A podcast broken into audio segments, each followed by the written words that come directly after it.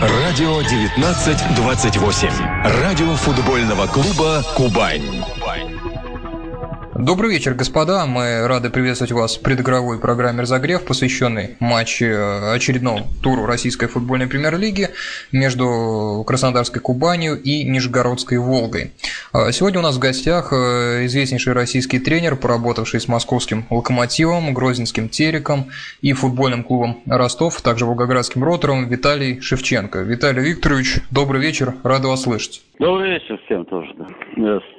Господа, мы по традиции mm-hmm. начинаем наш э, эфир с э, обсуждения гостевой команды. Это рубрика «Разбор соперника». Э, мы говорим вначале о Нижегородской «Волге». Виталий Викторович, вопрос сразу к вам.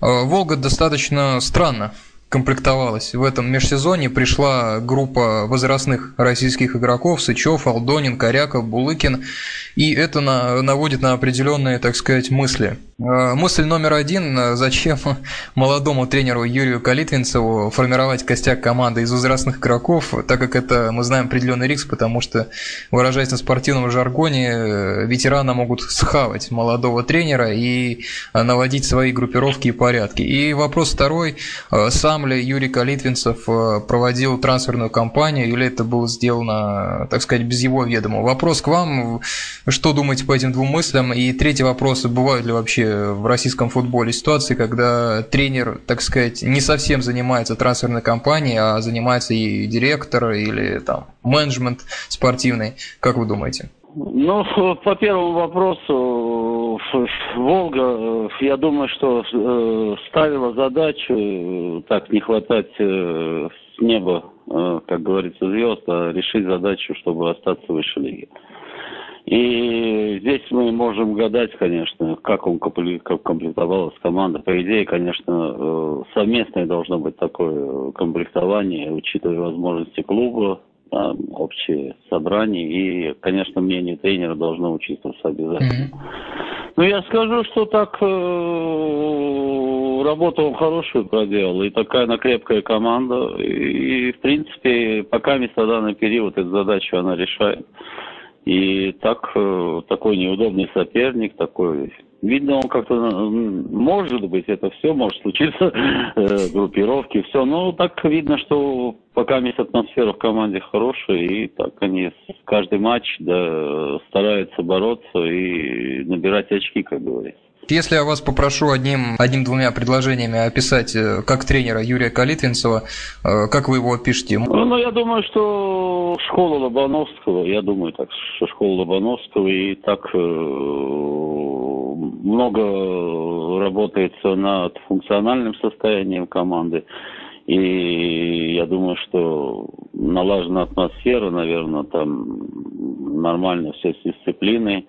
И так, и такое у него, я думаю, что авторитарное управление командой, хотя находит контакт с игроками тоже. В игровом плане я тоже думаю, что такая э, именно вот э, на, направлена на игра на больше э, направлена на то, чтобы ну и исходя из возможностей команды, она больше направлена, чтобы играть где-то от соперника, от соперника, как говорят, вторым номером, там больше играть на контратаках, э, строго выполнять оборонительные функции и где-то отталкиваться от обороны, отталкиваться от соперника, перекрывать возможные э, пути развития атаки соперника и стараться на быстрых контратаках где-то э, исполнять и результат делать. То есть э, по игровой внешности, так скажем, Волга типичный середняк и команда, решающая задачи второй половины турнирной таблицы?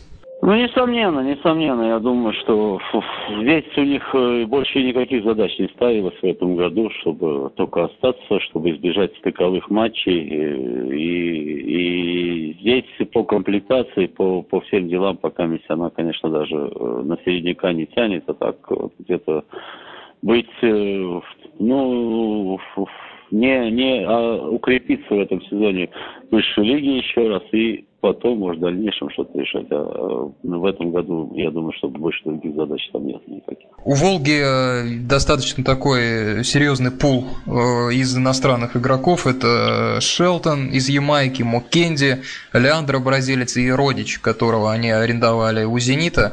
Какого это уровня легионеры? Непонятного или вполне добротный футболист? Я который... думаю, что это не, не, не, не высший класс легионеров, не, не средней классы. Я думаю, что и вы сами, наверное, и дорогие э, слушатели, они, наверное, я думаю, что до появления их Волги никто об их не знал.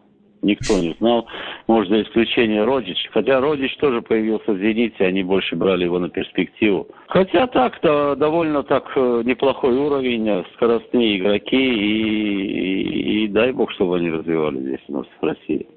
А вообще в целом, э, Виталий Викторович, уровень завозимых легионеров в Россию растет, и, э, в принципе, как мы видим, мукунок и непонятных игроков, которые были раньше, э, в России появляется все меньше. Сейчас и селекционные службы лучше работают, и есть информация о всех этих игроках. Я думаю, несомненно, что игроки э,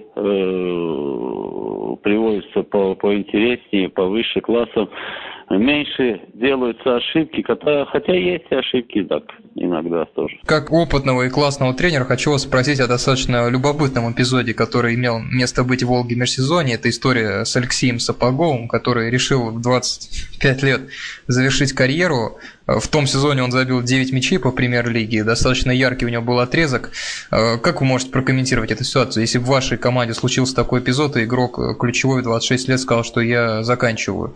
Что здесь стоит делать тренеру? Хотя, судя по всему, здесь команда особо и не пыталась его отговорить. Какой можно вообще, как можно вообще понимать эту ситуацию? Да никак не понимать. Я не пойму вообще это этот поступок, не пойму, если он хотел куда-то переходить, или молодой парень, который только э, так где-то был в дубле, в локомотиве, кажется, он только себе сделал имя и начал чуть-чуть играть, и вдруг такое решение, непонятное решение команде. Ну, фу -фу, кого я думаю, что, наверное, и пытались его отговорить. Ну, видно, непонятное решение. Для меня непонятное, как можно бросить футбол сам расцвете сил. Дело, которое ты любишь, как можно бросить? Как чтобы то не было, все равно или не где-то в другую команду пойти, если там тебя не сложилось, и все. А 20... Пока для меня непонятная ситуация.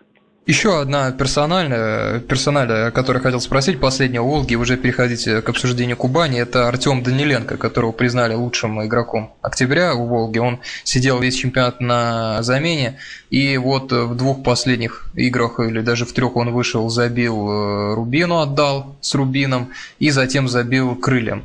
Э, что это за футболист? 23 года ему в системе Волги он воспитывался, очень ярко себя проявил. Э, какое у вас о нем сложилось впечатление? Ну, в тех матчах он себя хорошо проявил. Не, не в самих матчах, а в эпизодах, будем говорить так, пока ведь молодой футболист, э, перспективный, дай бог, чтобы он рос. Ну, а это, я думаю, что признание его лучшим игроком, это, я думаю, такое эмоциональное признание за результаты именно конкретные, а не за командные действия. Я думаю, что поживем, увидим, как он будет дальше развиваться. Ну, признали, дай бог. Тем более он воспитывался там, значит, э, любимый из болельщиков его знают. И, наверное, проголосовали так местные болельщики, что надо ждать, как говорится, надо смотреть, что будет дальше. Э, и переходим к Кубани. Э, такой вопрос к вам, Виталий Викторович. Напоминает ли вам Кубань вновь, э, напоминает ли вам Кубань последние недели, две-три, так скажем, команду, которая вновь готова бороться за Еврокубки? Ну, явно, что не свое место занимает Кубань по подбору игрокам, по, по концепции игры и по, по претензиям клуба, по мотивации клуба. Я сейчас находится на своем месте. Сейчас э, поменялся тренер, поменялся тренер. И ну что можно сказать, как-то такой отрезок пока то, что он работает. И ничего определенного пока мне сказать нельзя. Можно только сказать, что вот эту игру против э, местной Берги, против Краснодара очень хорошо провели, и uh-huh. мотивация, и игра была видна. А там на кубок выступал э, второй практически состав. На Еврокубках тоже здесь как бы идет ротация состава, не всегда сильнейший состав играет. Первый, Динамо играли, что я видел. Так начальная стадия была работы. Я думаю, что вот э, предпоследнюю игру, вот, которую они играли на чемпионат России с Краснодаром, так они выглядели ярко и так возвращаются к тому, что было в прошлом году. Дай бог, что так было. Какой, на ваш взгляд, э, Виталий Викторович, Кубань показала Европа? В каком свете выставила. Было три отрезка, скажем так, да, стыки, когда команда обыграла сенсационно для Европы. Для нас-то нет. Финорд, очень сильную команду, Мазервелл да, и да. влетела в Еврокубки. Затем был провал с Валенсией, когда команда была разобранная, и с Сен-Галленом. Ну и вот э, две последних игры с Суонси, когда команда, пусть в каких-то моментах уступала, но очки э, забирала стабильно, и математически команда сохраняет шансы на выход. Там многое должно срастись, но тем не менее. Ну, и это в... первый э, опыт игры в Еврокубках у команды. Э, были отрезки вот эти хорошие, когда играли вот эти стыковые игры на, для того, чтобы попасть в групповой турнир. Потом, видно, немножко накопилась усталость, и не такой еще состав, чтобы можно было эту ротацию делать, как говорится, безболезненно, безболезненно. И здесь немножко все смешалось, наложилось. Я думаю, что это будет хороший опыт на, на будущее. Здесь, э, конечно, играть на два фронта и немножко тяжело, непривычно. Хотя играть в Европе два раза в неделю. Но тяжело одним составом. Конечно, нужно, чтобы человека 3-4 каждый раз, может, менялось. А такого нет полноценного состава. Здесь э, получше, получше в групповой, вот эти две последние игры получше, конечно, первые две игры были удручающие, но угу. я думаю, что сейчас тяжело говорить э, о том, что дальнейшие перспективы, хотя шанс есть, надо попробовать. Хотел задать вопрос по Кубани по конкретной игровой позиции. Это э, середина поля. Место Кабаре не обсуждается. Это один из сильнейших на своей позиции в чемпионате. К нему, так сказать, подыскивается, ротируется партнер по середине. Это то Тлисов, то Фидлер. На ваш взгляд, какое вместе с Кабаре оптимальное сочетание и решение в центре поля? Я думаю, что здесь э, они играют два опорных полузащитника сейчас все время. В основном. Иногда так, э, может быть, Кабаро немножко выдвигается, ближе к атаке играет. Второго так игрока из глубины Попов играет.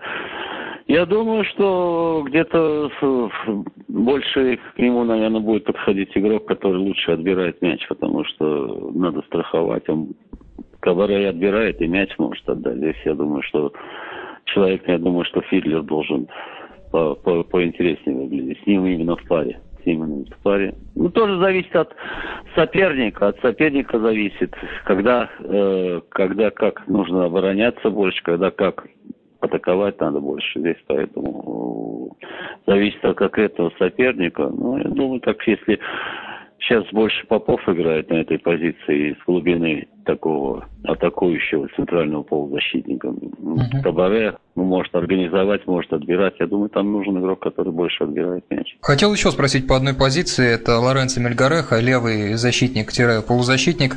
Когда его только приобретали, это был громкий успех селекционной службы, но вот э, по впечатлению пока яркого он не производит. Он то вообще играет, то не играет, там не пойми что. Вообще парагвайские футболисты, они такие, э, как говорится, мужественные такие такие сильные парни, они, может, время нужно.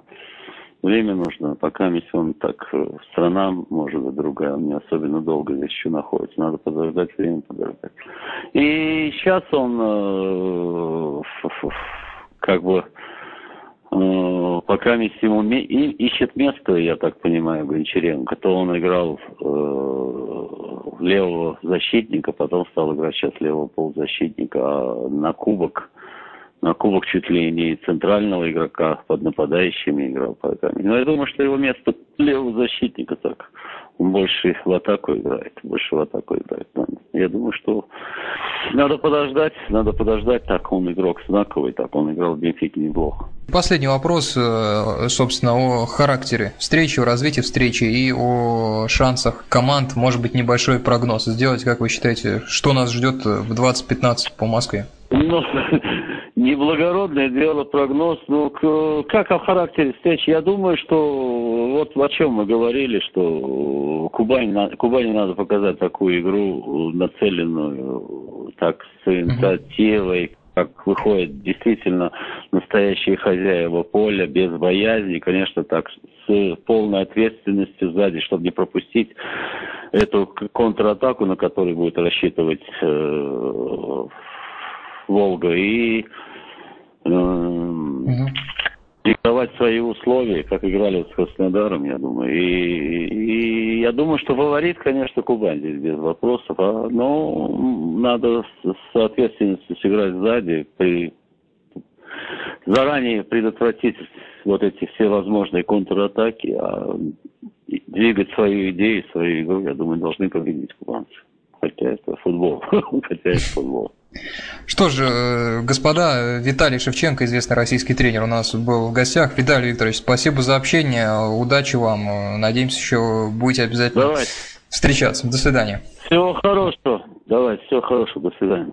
Что ж, господа, Виталий Шевченко общался с нами. Спасибо за внимание. До встречи в следующих разогревах. И удачи Кубани сегодня с Волгой. До свидания.